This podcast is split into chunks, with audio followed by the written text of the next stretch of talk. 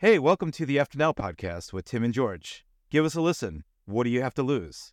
Because let's be honest, you've wasted time on sketchier stuff than this before.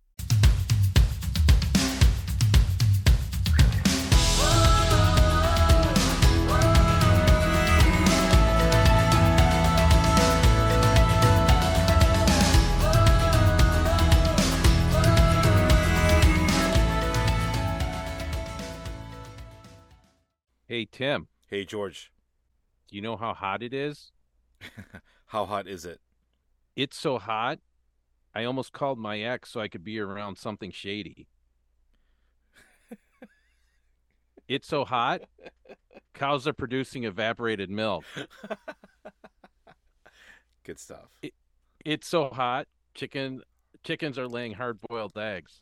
That's how hot it is out there, Tim. It's really hot out there. It's really hot. Um, down here in Phoenix, ooh, it was 120 yesterday, and uh, it's it was 118 today. So, um, and uh, today, July 18th, uh, 2023. What I think Phoenix broke the consecutive record, um, if I read that right. So, I- you know what else I read? um, that chickens are laying hard-boiled eggs. Well, no, that it's so hot, birds are using oven mitts to pull worms out of the ground. Oof, it's hot. I mean, it's bad when there's a lot of content to use for jokes, right? yeah. Well, and and the topic of our show today is since we deal with technology, what heat does to technology and electronics. Yeah, yeah. Like, Which- you know, how well do they hold up, right? Yeah, and, and um, you know, I think what we're finding out here, and and spacecraft have been in really extreme temperatures, so we we have some history of working out having electronics work in in really intense environments. But then again, those are also billion dollar devices out there. Yeah, you know, Um, I'm I'm glad you brought that up because you know, um, and and that's kind of what we're talking about today, right? Is normal electronics versus um, uh, electronics that are, are are set up to deal with a little bit of a little bit more of a harsh environment versus what we consider to be in hardened devices and and I don't mean that from a security perspective I mean that from a environmental perspective right Yeah, yeah. And, and when you look at it, the you can look at it two two ways depending on relativity of of of the scale. Um our stuff that we have today, our electronics, our cars, our any kind of devices outside, there's a certain range of temperatures that they that they prefer, if you will. And then once you get outside of those ranges, either too hot or too cold, then their performance degrades really sharply. Right And you know, we're seeing record heat all across the world right now. Um, but it's also being exposed a bit because we are more reliant on electronics than we ever have been before. mm-hmm, mm-hmm. So, um, if the power goes out, our lives are, let's say, uh, compared to 1970, even. Let's go 50 years back. Um, if if the power were to go out in 1970, a lot of homes didn't have air conditioning back then. Um, you certainly didn't have to worry about your phone because cell phones didn't exist. Um, you didn't have nearly the number of appliances, and you weren't nearly as reliant on electricity as you are today. mm-hmm. So, but the we you know all those things are good. All the advancements that we've had are good because it saves lives, right? Air conditioning, more uh, friendly climate control. Um, cars are generally more uh, robust. You, you know, if if they're taken care of, they're not going to overheat. Um, it's uh, things are better, but we're we're we're just we're starting to see that in these extreme swings, there is degradation. There is, and you know it's funny because um, for a little while, and and not a long time, but for a little while, uh, there, uh, there have been institutions and governing bodies, right? We, of course, we've got to standardize things, right? But um, on you know outdoor electronics, especially wireless access points or outdoor electronics, um, you know, as you know, if people live in warmer climates, they're going to have APs outside, or they're going to have TVs, right? TVs on the back deck that are, you know, under some type of cover, or uh, and we're not talking about cars. We're talking about electronics right now. Although we'll get to cars um, later on in the episode, but um, there is a, an international uh, electrotechnical commission uh, that has come up with a rating system, right? Um, and I, I just thought it would be kind of important to kind of come up with and and uh, people who have been in the cellular industry people who have been in the wireless fidelity industry for a while they're familiar with uh, these ratings. It's called ip rating right? So uh, also known as ingress protection. What does that mean? You know how much can dirt and uh, water dirt and or water penetrate a device? And so they have um, you know uh, an ip rating and then they've got the first number which is solids and the second number, which is liquids. So if you you have like an IP 67 versus an IP 11 or IP you know 21 or something like that, um, you would have uh, a sliding scale, and you would be able to really tell um, how well a device is sealed and protected against you know the environment. Now we're not talking about heat here. We're talking about solids and water, but we are talking about environment. Right. So an IP rating has a scale between really, you know, zero and six, and um, really for the first for the first column solids, and then water uh, uh, a sliding rule between zero and let's just say nine.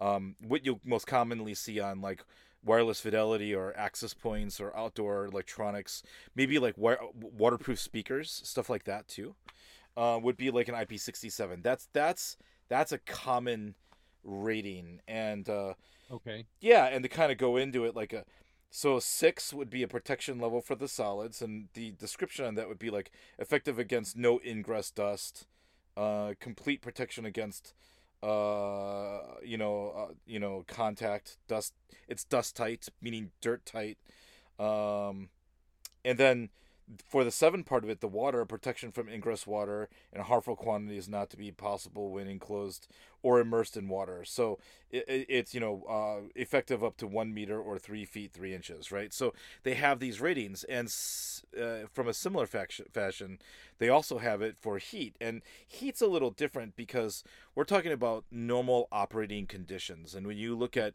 normal hardware, to your point, George. Um, hardware, whether it be an outdoor speaker, whether it be an outdoor access point, or and you'll you'll find a a, a range, right? Um, like weather stations, for example, um, and, and like uh, like uh, uh, solar uh, panels that tie in. That stuff's meant to be outdoors, so that's usually got a very very wide variance. You know, from zero degrees to 120 degrees. The problem is is that if you've lived in Chicago for like the last three years, or you've lived during the wintertime, or you've lived in Phoenix for the last three years during the summertime, we've exceeded those values. One of the interesting things, Tim, that, that you had just discussed about being being able to handle the dirt and the water, that is now expected. Consumers now expect to be able to drop things in the dirt, get it wet, um, drop it on concrete. So it's got to be shockproof, dirt proof, waterproof. And this wasn't the case up until very recently. In the yeah, past, you're right. You, you you had to you had to be careful with your electronics. If if you got it wet, it was done. It yeah. was it was toast, mm-hmm. right? Mm-hmm. Yep. Um, and one of the things from um, I, I would think electrical engineers that drives electrical engineers crazy is the fact that when you seal these things to make those dust proof and dirt proof and shock resistant, you're totally getting rid of the ability for that to breathe and to get any kind of cooling air in there. Right. Because if air could come in, water can get in. Right. Right. So, um, I, I, you know, I think that's going to be a real challenge, and especially you. Not only do you throw the heat of the environment, which is getting hotter, but you also they people want more battery life, so you get the heat from the batteries as well. Yeah, I think what's uh, really pushed the market is uh, the advent of portables, right? and Yeah. you know, it's it's been absolutely amazing um, what Android, uh, Google has been able to do with their phones, what Apple has been able to do with their phones. I mean, they're essentially coating the logic boards, both companies in you know waterproof, um, you know, uh, you know, coating. Um, they've created a way where if you have an, a watch, whether you know whatever whatever flavor it is, you know, if it goes underwater, um, it could handle uh, water to a certain depth. Uh, when when the watch comes out of the water, the speaker vibrates to push the water out of the device and clear it out. Um, it, it- there's you know there's a uh, there's a lot of innovative tech around the fact that hey we know you're bringing your technology into uh, a less hospitable place for it. So we're going to do we're going to do our best to do it. I mean i've i've straight up you know somebody said oh you know your iphone you know uh 12 13 you know uh it's not waterproof. And i'm like yeah it is dude. And i've thrown it right in the water and you know right in the pool i grabbed it wiped it off and it's been fine i'm like you you Right, you- and it is for a little bit. It's It- guaranteed to be for a little bit and Yeah. to a certain depth. I Yep. mean, exactly and, and people are always knuckleheads, like, "Oh, it doesn't go to ninety feet." Well, when the when the hell were you down ninety feet, you know, and come back up with it? you build something for the you have to engineer something to handle the environment that it's in. absolutely um and, and, and and that's relevant to what we're talking about because our electrical grid has you know whenever it gets super hot it's always been a bit suspect anyway right you you, you always knew that uh, stay on and it, it's rare but every once in a while you'll hear of a brownout or a blackout right um But how? But I guess the question is, and it's part of this conversation, as the temperatures continue to go up, and as we continue to push the envelope, um, you know, of uh, you know our environment, whether it be extreme colds or extreme heats, you know, how does technology fare, and what happens when the grid goes out, and you're left um, really on your own? You know, then then what happens? yeah and because it could literally be the the, the difference between life and death It could be, for sure. For sure. um, it, yeah that's a tough one Well, you know, it's it's interesting because I, I've started to kind of uh, look at, you know, um, and I've always taken an interest in microgridding um, and looking at how microgrids are built. And and for those of you who aren't familiar, microgrids are, um, you know, small communities or or um, or uh, subdivisions that may have their own power grid. Um, and so they share with the local power company, but they also produce and service themselves first, and then others, uh, secondarily, tertiary, um, and so that would include, you know, um, having transformers, having the power company or utility come in and build transformers in your subdivision, having people do solar, wind power, whatever it is, and then applying that power to the local grid, um, and it having, you know, um, 30 minutes, one hour, you know, or let's just say 15, 30, or one hour uh, as far as power goes and backup goes.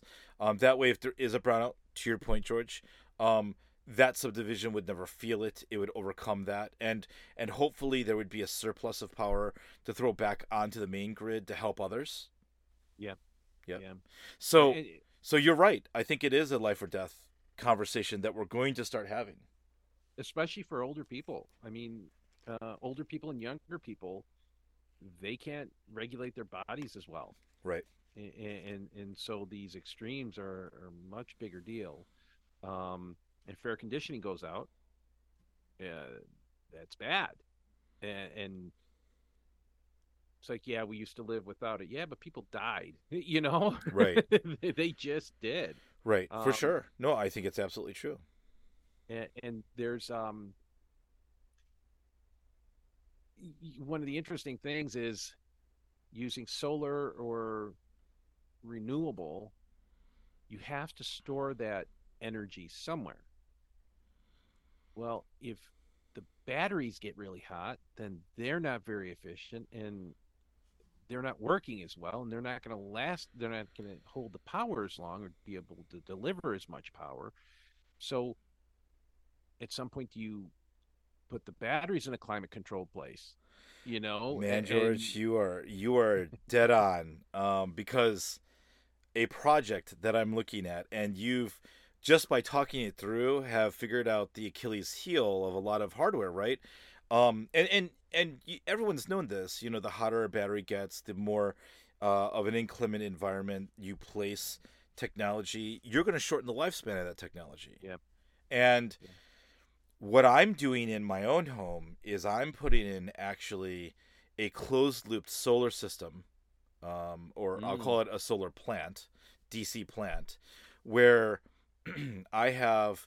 Um, and and a lot of people what they utilize is you know 350 450 watt solar panels i'm going to be leveraging 900 plus watt solar panels and maximizing some of my roof space so um, is that is that additional watt in the same footprint It is. It is. Okay. Yeah, so you're just spending more for the panel. Um, but so if you were to take two 400s and uh, get it a total output of 800 uh, Mhm. versus my 900, I'm paying about 30 35% more for that Okay. one panel. Yeah. Um, so it's it's there is a and and and uh, for all of those listeners out there who are very familiar with solar, I'm I'm playing the number game. Um, absolutely, because you're never going to get 100% out of any solar panel, even if, Sure. I mean, i I guess if you were on, any energy source honestly well, if you were on Mercury, maybe you could get, you know, but I, I don't live on Mercury, right?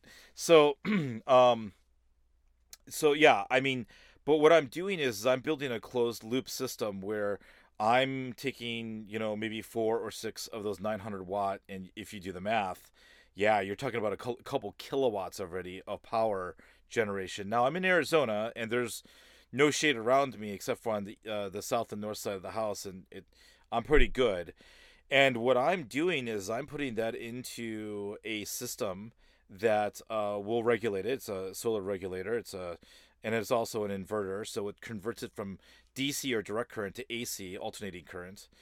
Um, but it also shunts it to battery packs. And so what I'm doing is I'm moving my entire garage to to a closed loop system, and it does not touch the grid. And one of the things that I'm putting on this closed loop system is a uh, a high output air conditioning system for the garage to keep Mm. the yes to keep the temperature in the garage lower. Now I'm not looking for it to be a nice brisk 60 degrees with you know icicles hanging from the ceiling. What I'm looking what I'm looking to do is to get it around maybe 75 degrees, 80 degrees. Um, but that dramatically is much that's going to bring the, the temperature much down and that's going to extend the life of the batteries that would be sitting in my garage or in a area where I hold or store all the solar equipment um, and they'll be mounted on the wall. And they even have batteries that are completely sealed um, and they have batteries that are you know seven you know 70,000 cycles. So you can charge and discharge it 70,000 times you know Mm. 10, 10 years uh, you know, a lot of people might say, "Well, you're putting batteries in your house." Actually, they also have um, they also have fire. Or they also have fire arresters on them.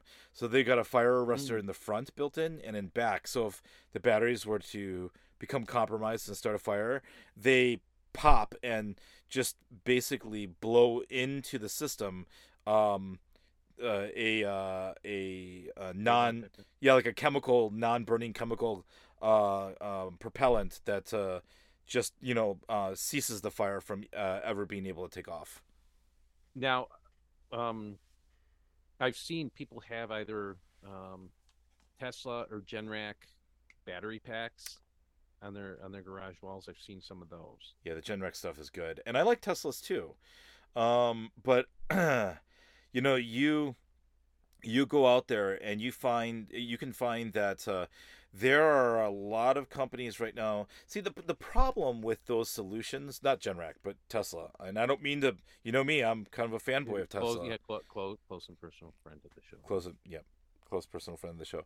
Is you know you're kind of stuck buying the entire solution. So if you're mm-hmm. getting a Powerwall and it's you know uh, two, four, six kilowatts, whatever, you're you're paying for that.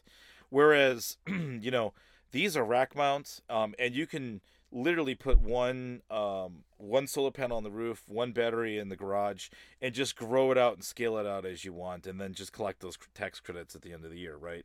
You know, as as you get uh, you know like a, a bonus if you're in sales or whatever it is, you can just apply money to the the solar plant and grow it out, um, which is something that I really like about these kind of do-it-yourselfer kind of uh, do-it-yourself kind of um, uh, approaches to to to microgridding and to doing solar. And by the way, this hardware is exactly down the the path of what you and I have been talking about. It's really built built to be in a harsh environment, you know. Mm-hmm. mm-hmm. Um, yeah. but the reason why I'm putting it in a closed loop is because it's also not only going to bring the environmentals down uh, in my garage and keep the garage cool, it keeps the cars cool. So the battery packs in the mm. in the cars are kept cool. They're not sitting out in the 120 degree heat. By the way, the skin of my Tesla um, earlier today, my Tesla's black, and I've got a Fluke, um, uh, you know, just a, a, a just a,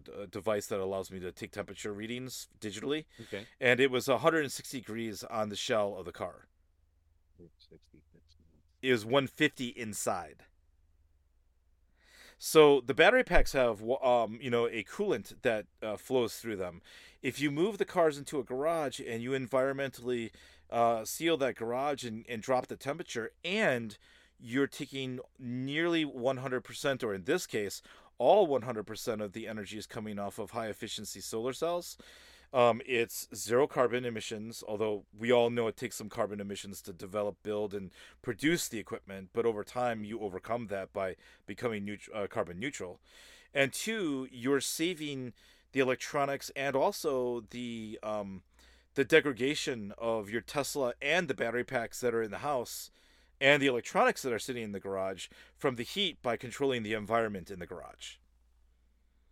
And and that's um, when when a battery gets really hot, and, and Tim, you had recent experience mm-hmm. um, where it won't accept the charge, and the charger, if the charger is in a very hot environment, the charger won't work very efficiently.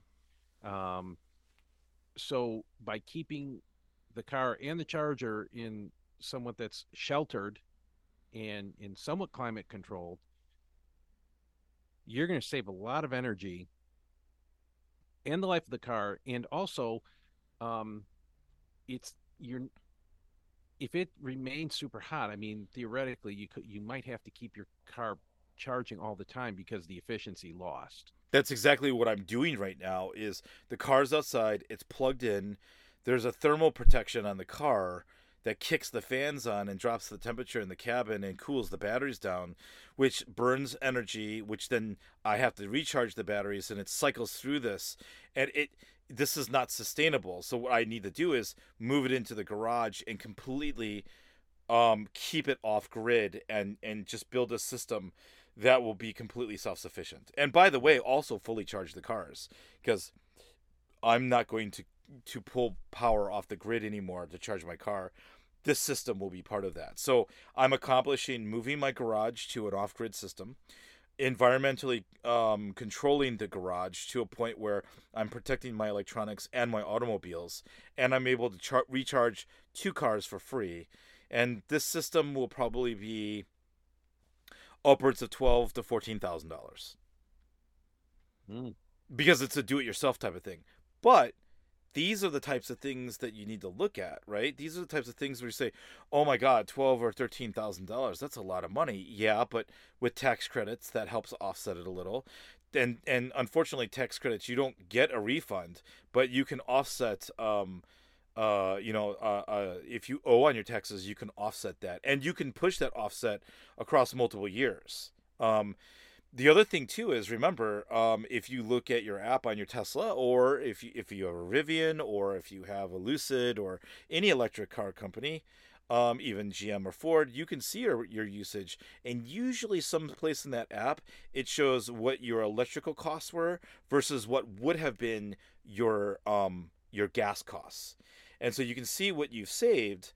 Um, in a year's time, I spent about twenty seven hundred dollars in um, uh, on electric, and and so if if I could take that twenty seven hundred dollars and pull it right off um, a closed loop grid, well then you know in five to seven years I'm I'm making that money back, or at least I'm breaking even. Right. Yeah. Right. Right. Yeah. And, and that technology is going to come down in, in cost as as more improvements are made. And, oh yeah. Um, but but in terms of the um, the performance, so you drove to you drove from Arizona to Texas. Yeah, so this is the pivoting part of it, right? And this is we're talking about now we're leaving home base, right? And we're going out into the wild.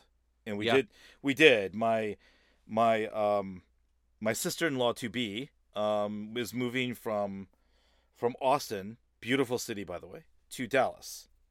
Another beautiful city. And uh, on the way there, um, by the way, you know, when I bought a black car, for all of you people out there, like, why would you own a black car with black interior in uh, in in Phoenix, guys? I bought it when I was in Chicago. Um, this it really works out well in the wintertime. It melts the ice, but uh, you know, I, and I had not made plans to move to the south when I bought the car. By the way, I bought it used, so you know, you want to talk about taking advantage of a carbon footprint. So um, I'm driving a and black... you're, and you're Italian, and so you almost have to have a black car. A- absolutely. I mean, you know, it is the oh, it's, it's, not an Escalade. It's not an Escalade, but you know. and my name's not Tony, but you know what? No, no, I, I hear you. But I'm I'm driving. Sorry, I we digress. We digress. Yeah, absolutely. So yeah, we get through um, Tucson. We get through um, um, uh, New Mexico, uh, and then we and get. What in... what are the temperatures out? What what are the temperatures like outside and in on on the car? I mean, on the car, honestly, on the car it's about 130 degrees on the shell of the car. Um, it's you know about 75 inside the car because the car was having problems cooling itself. It really was. It was, you know, on the top of the Tesla, it's all glass. And I even have um, this this cloth protection system that you can buy from Tesla that keeps the heat down and the um, the radiant energy out of the car, and it helps. It really does. But uh, I had a French bulldog in the back seat, and she was panting like crazy. Um, and you know, it's just, it, the car was having problems keeping up. The Chargers. But to be fair, but to, but to be fair, um, an internal combustion engine would have had issues keeping up as well in that heat. Well, a new one, uh, I'd say a car with inside of four years or five years. No, I don't think so. I think it would have done really? better. I think it would have done better. It would have really done do. better. It would have done better, but it, uh, in in that kind of heat, well over a hundred, in the middle of nowhere where there's no shade relief. Um, if you had a it, yeah, it would well, have been struggling. It right, would have struggled. Right now, if I had a white Tesla with white interior and it was newer and maybe the coolant system was a little bit more up to date uh, because remember i've got a, a, a 2018 model car mm. so you know there are there have been some improvements in this and they've but overall i give the tesla a b minus maybe a c plus um okay. and and, and i and, and and it would give it higher marks given the age um but um i was pretty pissed because i was sweating my balls off so yeah, yeah it was. we were both pretty hot, and the car was not doing a very good job of it. And and and and part of that's the age of the car, but part of it's also um. Uh, but but I say age of the car, but you know it is an electric car, and it really only has seventy thousand miles on it. Yeah. I felt like it should be able to do better. Um, and and so these are questions that I'll be posing to Tesla actually, um, because okay. even locally in um, Phoenix, it has a hard time keeping up with cooling down uh, at the height of a 120 degree day or whatnot. But this is kind of the conversation that you and I are having. We're getting to the point where um, whether it be old tech or new tech, we're reaching some limits of what we're trying to do here, you know, and this yeah, is that becoming a 120 little has always that that 120 has always seemed seemed to be kind of the upper limit, yeah, right? And and uh, honestly, it's probably the upper limit of where people can survive for real. yeah, I think you're right. I think that 120.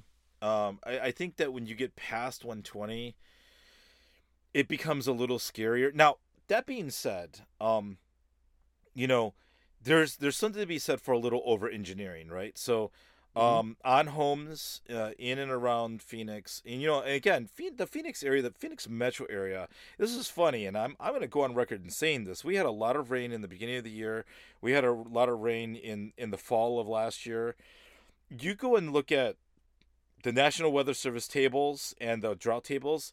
Phoenix is in a very light drought situation, even though we've had 20, cons- 20 25 consecutive days of triple digits. I mean, they haven't updated the tables yet, but they're still, you know, they're they're within uh, what you would think of uh, as far as a desert arid area. For for being a drought situation, we're not that bad off right now. And Yeah, it, it, I'm not hearing anything about the drought so much anymore. Right. There's not really a drought. It's just the heat and the oppressive heat. And the grid and the infrastructure out here is built for it. I mean, you know, I'm not trying to paint a pretty picture. I'm just trying to say there's a lot more people contributing power to the grid. And, you know, uh, APS, which is one of two companies out here, um, you know, they, they've they've had to build some redundancy into the system. A lot of people may not know this, but there is actually three power grids in the United States. There's uh, the West Coast power grid, which is you know take the middle of the country and you know go to the left and with the California, and that's pretty much the West Coast system. There's the Mhm. East Coast system, which is you know again you know a couple hundred miles uh, west of the Mississippi, all the way over to um, you know the the East Coast of the country, and you know that's your East Coast grid, and then and I'm picking on Texas, but then there's Texas. And Texas is Texas. Texas is Texas, and there's there's some regions just north of Texas, so some parts of some other states just just north of it, right? Um, it- maybe in uh, Oklahoma and whatnot, but for the most part, um, Texas as a whole has their own grid. Um, because we're we're about to really you know give Texas a hard time a little, and and and I like Texas, but whatever. So we were driving through Texas, and we were just getting killed. Part of this killed because just the heat; it was just oppressive, and we pull Yeah, in. there happened to be a heat dome. You drove through a heat dome. We did. This was the, uh, as far as I'm concerned, um, really the worst case scenario as far as what we've seen so far. You, you know how hot it was, Tim? It was hot. It, it was so hot. I saw two fire hydrants fighting over a dog. That's how hot it was. Again, when But you I- have I- all of this rich content, you know there's a problem. Yeah, right. So we we we were getting to a point where we were pulling into charging stations and the charging stations even though they were at so you know you have a couple different types of chargers in the Tesla network. You've got a, a, a level 2 and a le- you know level 1, level 2, level 3. There are hardly no level 1s anymore. Those are really considered destination charger uh, chargers or when you get to a destination you plug it in and it charges for 18 Overnight hours, whatever, right? It's yeah. a slow charge. Uh, level two charger is a, a much slower charger. Um, that's going to be you know uh, 60 amps to you know maybe even the the the 75 kW or the 75 watt amps. You know the and then you've got the 150s and then you've got the 250s, the larger Tesla chargers that everyone's seen. There, there's 75 uh, watt ones out here, uh, or 75 kW ones out here, but um, they're they're far and few between. They're older. You they're they're usually in um, near malls and stuff. They're not off the main highways, which would be you know like interstates where people would pull over and get a fast charge over 250 kW. Um, but some of these chargers were running half speed or a quarter of their speed because they were just running too hot. So the infrastructure was Wow. really, really, yeah, having a hard time. And so there's a couple things that kind of play into that, and they're the things that George and I, you know, wanted to talk about. It's we're stressing the infrastructure, um, we're pushing it to the limits, and there's a human cost to that too, because you know when you're in a electric automobile, you pull into the gas station, you you literally pump the gas for three to five minutes, three minutes, and then you're off again. And that if you've got to do that six or eight times, that total time is 15 minutes mm-hmm. across, you know, four or six, you know, gas stations. Unless you're you know, pulling in, going to the washroom, getting, you know, lunch at a gas station or whatever it is. If you're just driving through straight, it's a t- total cumulative time of 15 minutes. But when you're on a Tesla, that cumulative time under the best of circumstances could be, you know, um, 15, 10 or 15 or 20 minutes uh, at a at at four or five stations that can inject an hour six you know or 40 to 40 minutes to 90 minutes of additional drive time over the same duration. So instead of a you know instead of a 10 hour drive it's a 11 and a half 12 hour drive in a tesla. And that makes a difference. That last hour is killer well it's it's tough but when you start stressing and, and again um mileage will vary. Ha ha. Wink, wink, nudge, nudge on that, right? Yeah. But but these, you know, what I'm kind of talking about is a um, 2018 long range, guys, long range uh, Tesla three. Um, and uh, you know, uh, th- that's the car that I was in. Of course, if you're in an S, an S range is going to be much better. But the difference between an S and a three is, you know, roughly thirty thousand dollars if you're buying it new. You know, yeah. you know, so there there is a price to be paid for that. Um, but of course, if you have a 500 mile S, um, uh, again, even the heat on an S would affect it. Maybe that battery right. range would drop a little, but you know um, th- that would hold true for my three as well. So the battery range. Yeah, it's is, a percentage. The bat the battery is only absolutely. You, can drop a, per- a percentage, right? Yep, yep, and absolutely. So you're talking about an hour to an hour and a half of extra drive time, but when the charging stations are impacted like this, um, and they're charging at half speed or a quarter speed, and then someone comes in and charges, uh, you know, four or five other cars come on, and then they happen to jump onto maybe the same charging. Um, the chargers are split up like A1, A2, A3, B1, B2, B3. So if someone jumps on another A and I'm on an A, we're going to share that that that power, right? right? Yeah. So now we're talking about an even more degraded experience. So now we were running into charging took us four hours to get four hours additional. And the the the the, the human factor on that is, man, I don't want to drive a Tesla across country in the summertime anymore. I don't want to do this. Not like this. Yeah, well, and so now the good news is so something modern, well, fairly modern that's happened. It's really from a infrastructure standpoint, it's really a good thing that those chargers were only working at 25% or 50% because what they were doing is they were protecting themselves correct from overheating. Now, if that didn't happen and let's say you were getting the full juice through there, they would have failed. They would have broken. And then you would have had all these broken charging stations everywhere you went. So um, the electronics are built so that it will keep itself alive. Yep, and there there are thermal protection um, components to those chargers. You are absolutely correct. And you know, to revise what I said before, it's not necessarily that I don't want to drive a Tesla that distance. I just want the experience to be better. And as we yeah. we our technology gets better, the experience will get better. But right now, this is what I'm kind of facing with the environment.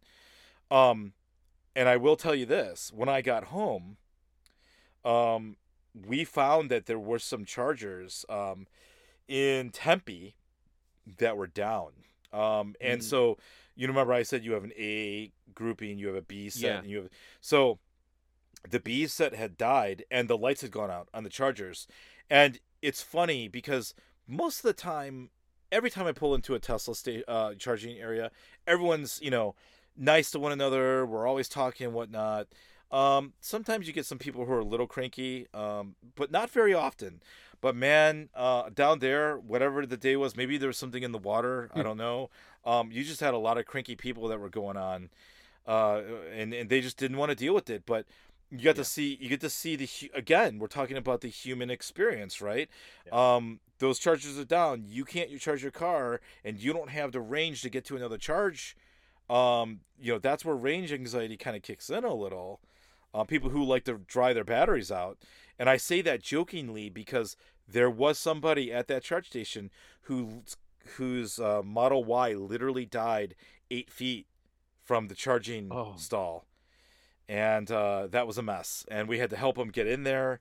Um, but there were just some people that were just kind of, there was just some people who were just kind of, uh, you know, um, mean, and uh, that was unfortunate. And that's the toll. Yeah. That's the toll. Well, and, and and you know that's that's kind of human nature, Right. and we're um, as more people go to electric cars, which is going to happen. Yep. Um, that crankiness may actually be beneficial in that that should, with enough complaints, that should prompt either government or what have you to upgrade those that experience.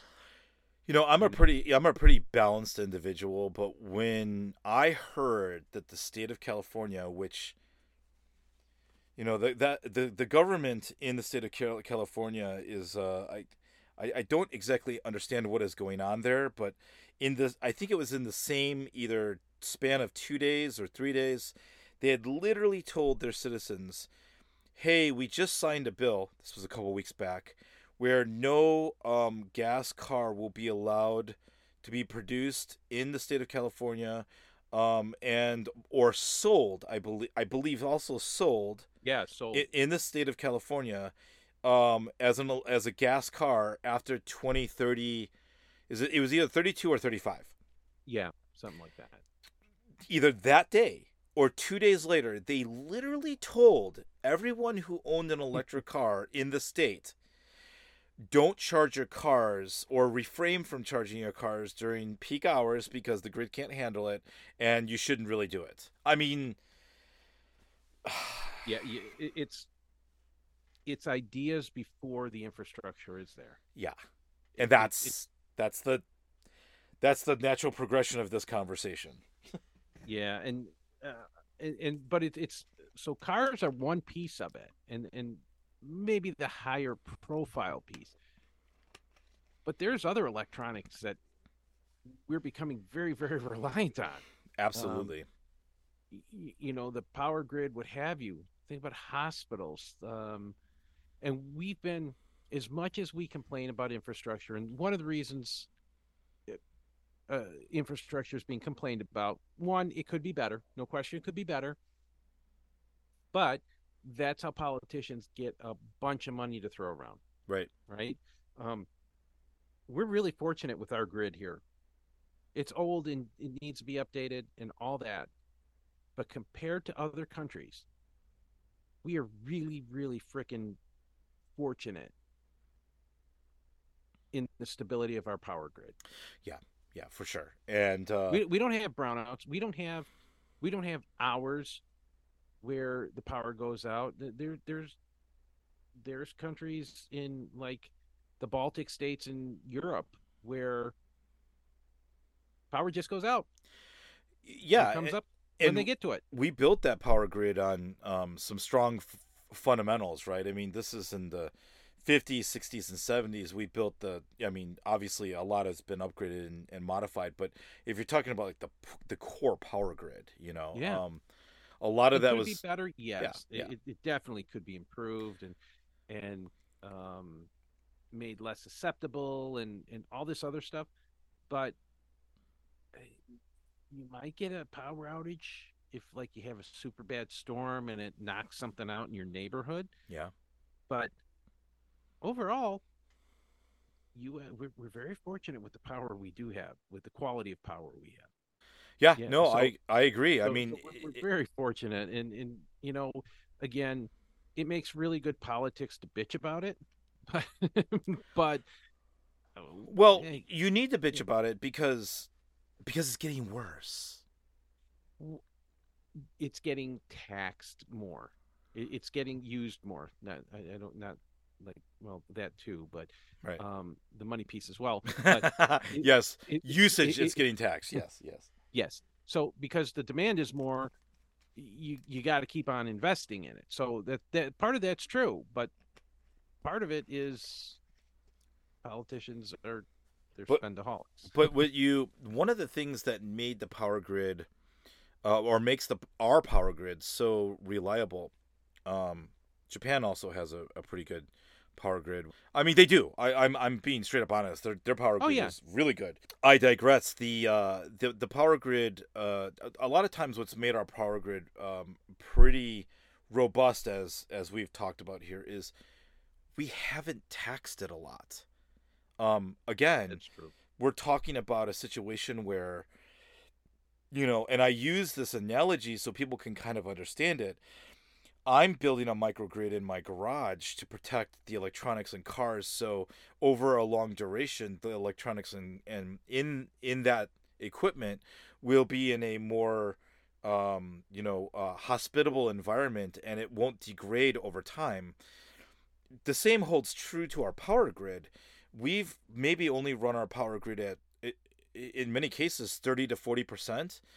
Now um i would say within the last and i'll go beyond what i actually think it is and say 10 years within the last 10 years i think we've clipped 70 to 75 percent of the power grid in a lot of areas in california i'm sure they've run it up to even closer to 80 or 85 percent and so when you introduce that kind of usage to a power grid, you know, components are going to components are going to fail more, right? No, Eh, no question. And but that's the that's the frustrating part. And Tim, we've talked about that on this show. Yeah, We're we're all for electrification, and it's even stuff like they're getting rid of gas stoves, and they're getting rid of gas heaters and gas dryers, and in parts of the country like the Midwest, everything is gas. Okay. Yep. What's going to replace the gas? Right. And the funny thing is, is I've kind of done a Midwest in my house. I've moved my stove off electric back on the gas. I've moved my tankless water heater off of electric because it was electric. The one that was here was electric on the gas, um, because gas rates are less money and electric's more. And if you know, I mean, honestly, the shit were to hit the real fan and I were to have an apocalyptic situation, I can literally convert it to propane very easily. Right, and and all those devices, your your your hot water heater, your stove, that is now that's taken some of the pressure and the load off of the electrical grid. Right. Right. And so all this bullshit that's being oh we got to get rid of this, we got to get rid of that. It has nothing to do with the reasons they're talking about. right. Absolutely none. It's got it's it, it's people that are making these decisions. I got to be honest with you. When you hear some of the the ideas and the explanations, it's like I, I, I can't believe a anybody voted for for these people, and it's not one party. Trust me, it's Hmm. not. hmm Um, but they there's an agenda to get everything electrified, and um, it doesn't make sense, and we're not ready for it. So, I mean, if if you're going to have the electric cars just go on the grid, I mean, that's going to be a big. That's going to tax the system like crazy. Then you take away millions of appliances. Right. So There was a- do? There was an article or a um, a piece that NASA wrote. I, I think I forwarded it to you. Um, and it was uh, I don't know if you read it or not, but uh, you know, and, and and to be fair, I perused it because uh, I I got the the overall sentiment of, of what was trying to be explained in the uh, the article, and I had read other articles to this effect where when they talked about COVID, they talked about not no one driving, no petrol or or exhaust fumes, you know, oh yeah, the tonnage of exhaust being introduced into the atmosphere, and there was a cooling effect uh, on the planet for a little while. It was small, but mm-hmm. it was measurable.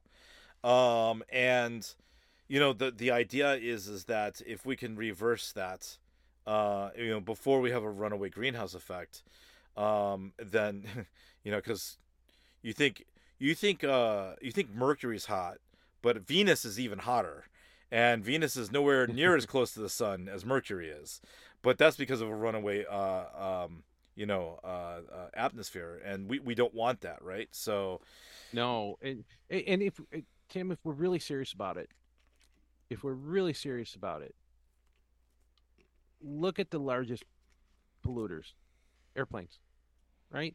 Airplanes, and cruise ships, all this nonsense. Right.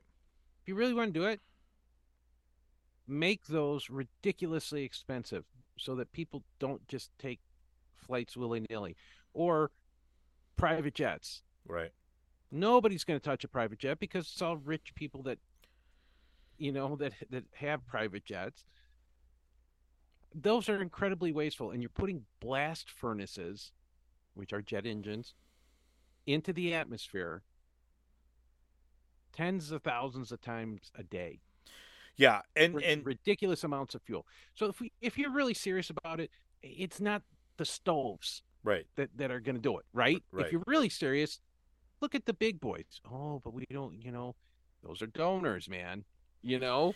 Yeah, it, it, to to Boeing and Airbus's uh, credit, they they have their their newest generation of uh, planes are far far oh, more yes. fuel efficient than you know and and they can carry more right so the technology is getting better but you know point taken man i mean absolutely you know we're i don't even know how many flights are there per um per day right but uh given the fact that the flight uh safety record is better than the train safety record remember that show we had oh yeah um, yeah oh yeah yeah it's just it's one of those things where yeah people are going to continue to take them because Sure, um, because you can get a you, you, can get you can get a hundred and fifty dollar flight basically across country. Yeah, you can absolutely.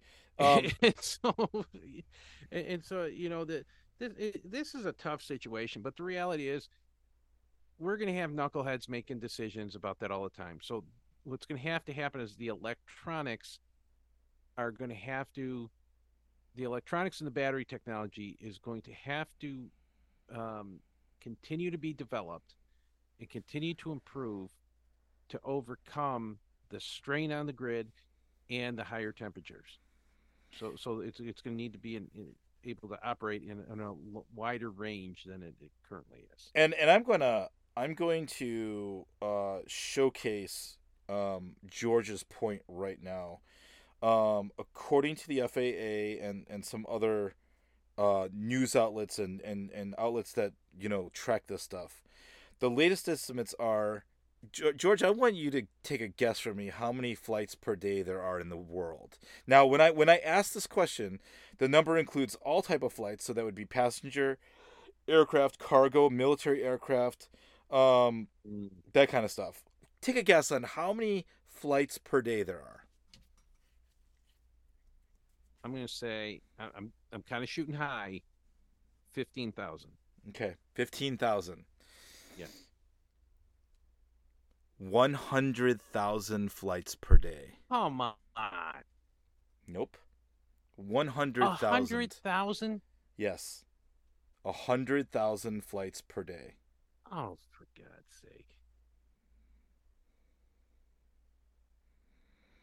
Yeah, and and that's you know, and there's about 16.4 million flights handled by the FAA alone alone, just in North America per year. So you know, I mean that that number makes a lot of sense actually. Yeah, there's about a hundred. And, and, then, and then we wonder why, right? And, and oh, we got to go, you know, get rid of your your car that gets uh, 35 miles to the gallon and go electric how about grounding some freaking jets? Yeah, well, and that that's the point. People people might be like, "Whoa, well, well, hundred thousand, that's a lot." But like, how many cars are there? Well, yeah, but you got to remember when you're talking about a you know uh, a forty thousand horsepower General Electric, you know, engine on the left side of the the plane versus the right side of the plane, right?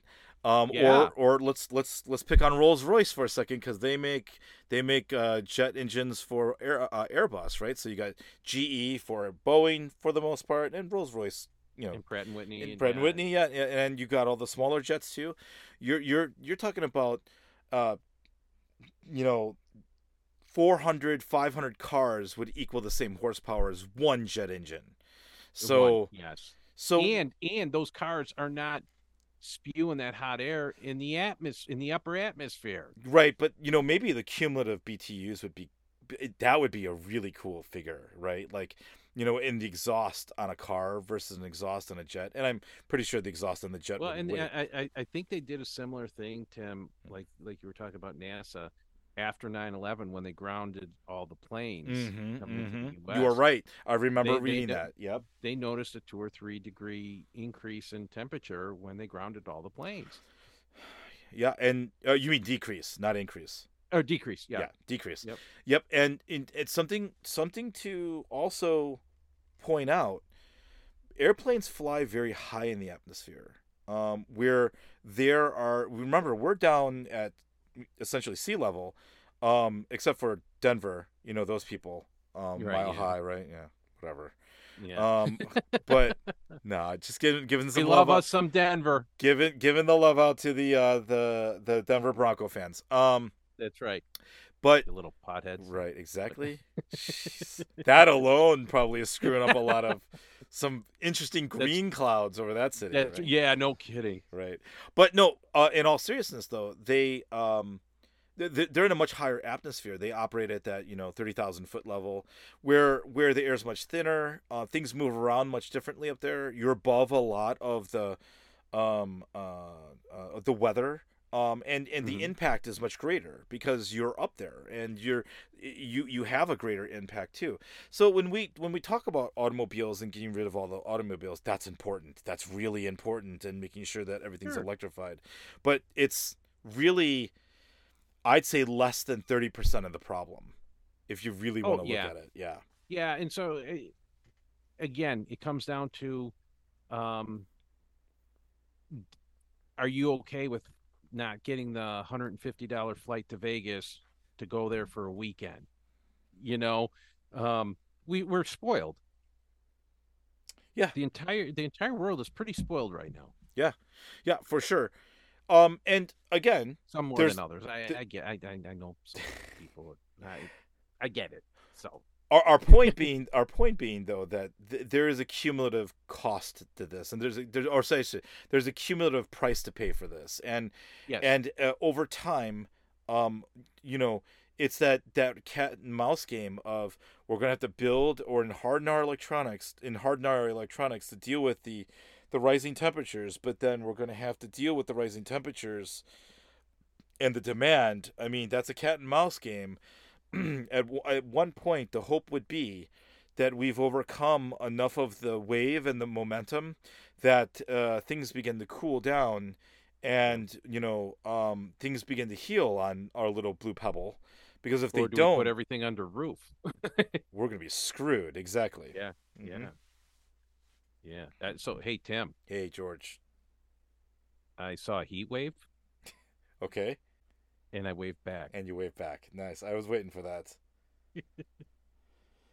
That's the last one, I promise. I was- I just really like that one. no it's good it's good Thank you. a hundred thousand flights per day what the hell That's insanity. Come on. all right so i think we talked this one to death people get it people understand Yeah, it we did. Uh and you know, um do what you can.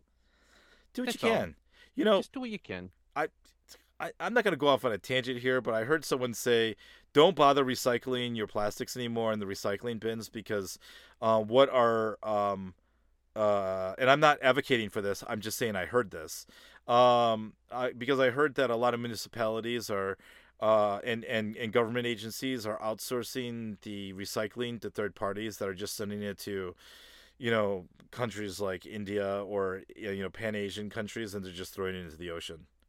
Yeah, and, and because it has to be in pristine condition for it to be um, for it to be recycled, and so like your peanut butter jar, they're saying it takes more water to adequately clean out the peanut butter jar than the energy saved by recycling it.